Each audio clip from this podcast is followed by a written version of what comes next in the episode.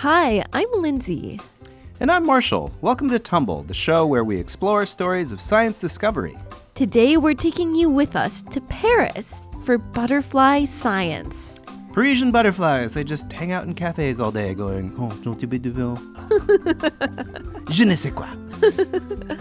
Along with our Parisian podcast friends, we're heading to a museum to meet a scientist who's studying why butterfly wings are so colorful.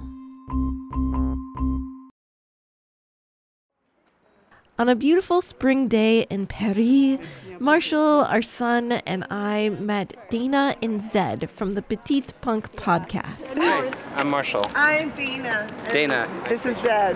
Hi, Zed. And Zed, this is Emmett. And Emmett, this is Zed. Bonjour, ni hao. Hello, bonjour.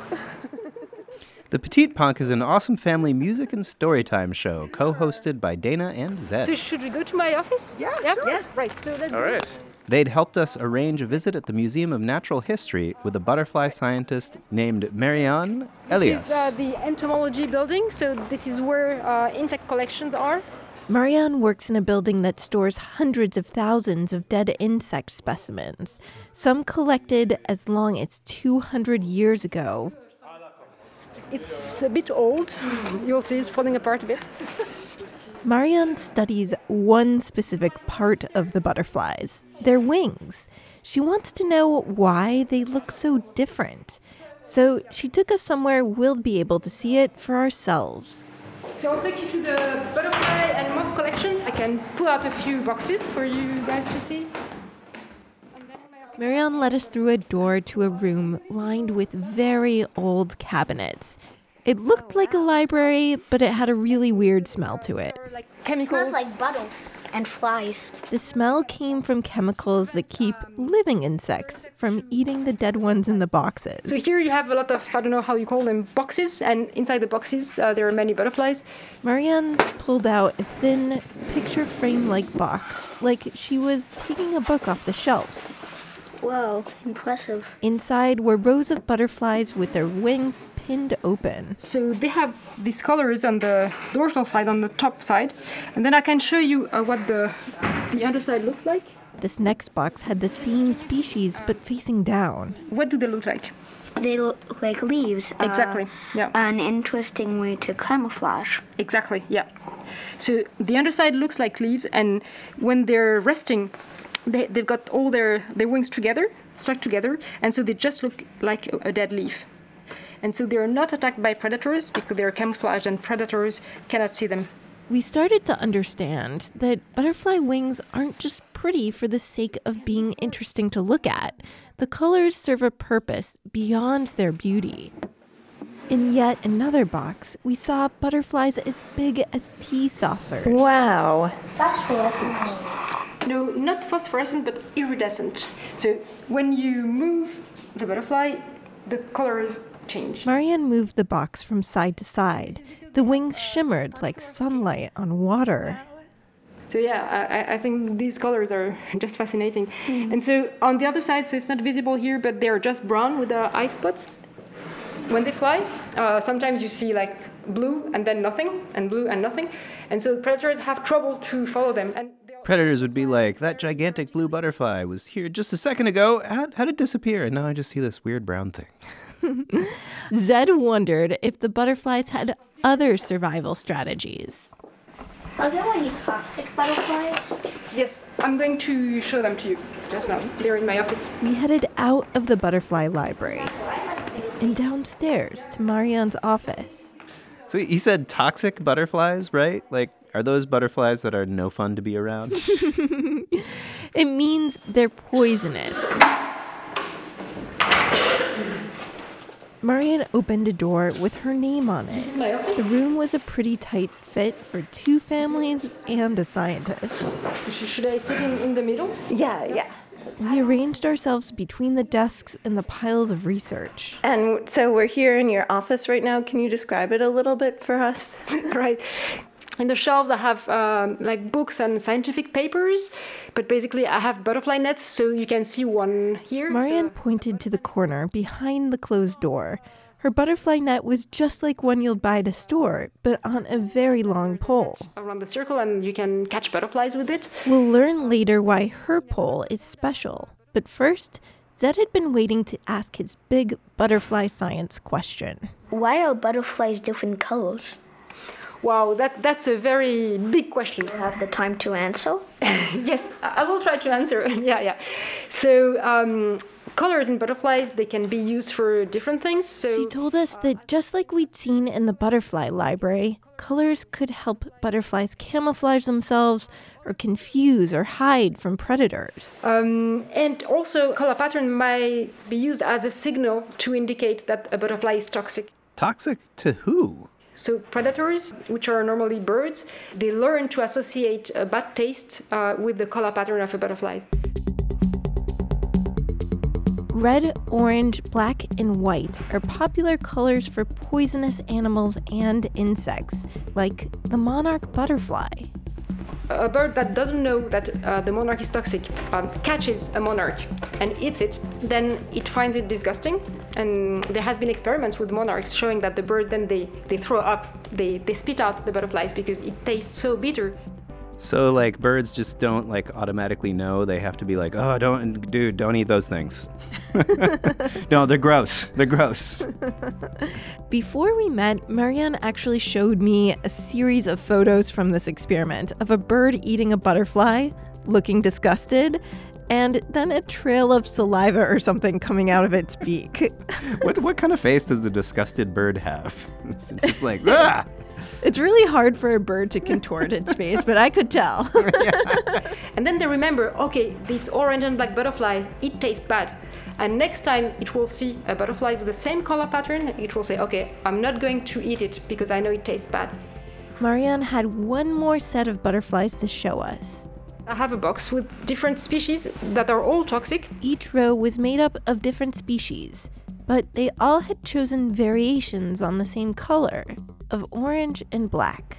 So if they all have the same color, then birds learn faster. If they're all this way, birds need to learn once to avoid orange and black, and then it will avoid all the three species. So Zed's question has a pretty simple answer when it comes to toxic butterflies. Being colorful means don't eat.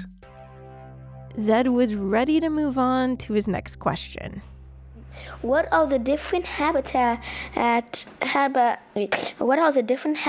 butterflies live in the tropics, and why do they live there? That reminded Marianne of something else. I realized that I haven't answered fully your first question. So I answered why different species look similar, but I haven't answered why sometimes you have different species that don't look the same. Wait, what does she mean by that? She means if colorful wings that look alike is such a huge advantage for butterflies, why do they have so many different patterns? Why don't they look exactly the same? Oh, to leave no doubt in any bird's mind that they're going to taste gross. Yeah, and the answer has to do with Zed's second question about habitats. We found out that the species that look different actually don't live exactly in the same places. They don't live in exactly the same habitats. For her research, Marianne went to the rainforest in Peru, where she collected all the butterflies we were looking at with the net in the corner. While she was catching butterflies, she'd realized something. Then if we try to remember where we've seen them, we start realizing that some fly much lower than others.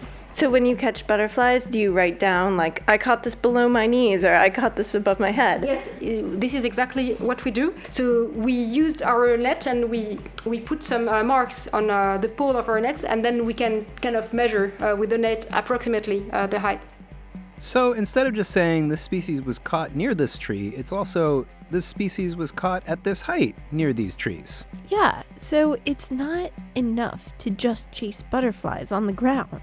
The other thing we've been doing is to climb up the trees with some climbing equipment.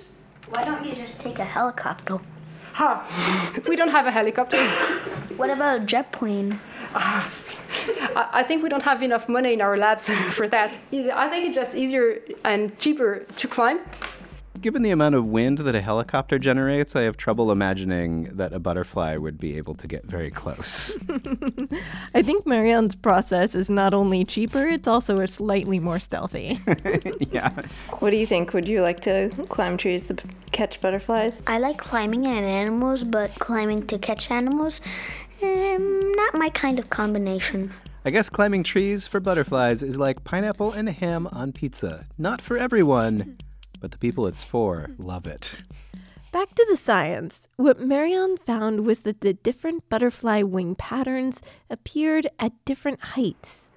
Those species, the orange and black, we found that they fly very high in the canopy, so in the top of the trees, whereas these little species, they tend to fly much lower, and so they don't encounter the same birds.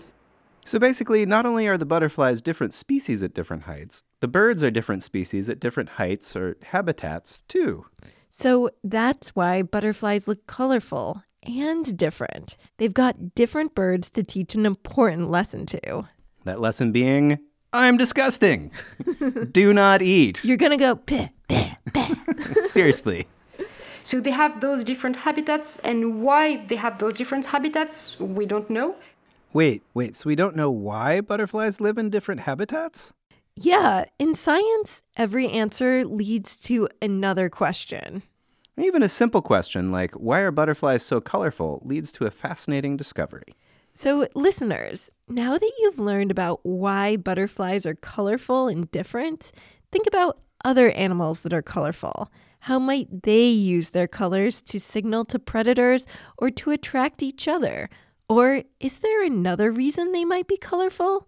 And how would you find out if your ideas are right? While you're thinking about it, we've got a song for you about butterflies from Dana and Zed of the Petit Punk Podcast.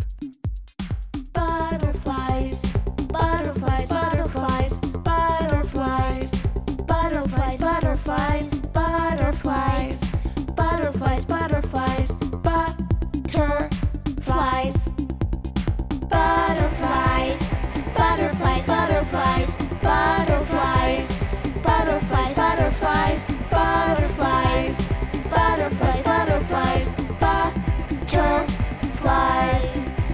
They come in colors that are different, and some are so transparent. They live a four-part insect life: egg, caterpillar, chrysalis, then butterfly.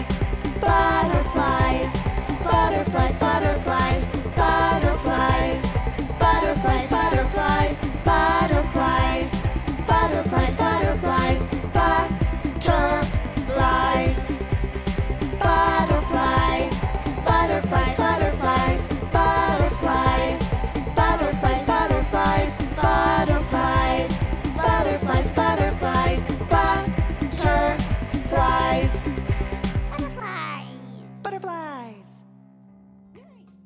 Thanks today to Dr. Marianne Elias, researcher at the Natural History Museum in Paris. And thanks to Dana and Zed from the Petit Punk Podcast. I'm Lindsay Patterson, and I wrote and produced this show. And I'm Marshall Escamilla, and I made the music, except for that one song at the end, and actually really most of it today. Thanks for listening, and stay tuned for more stories of science discovery.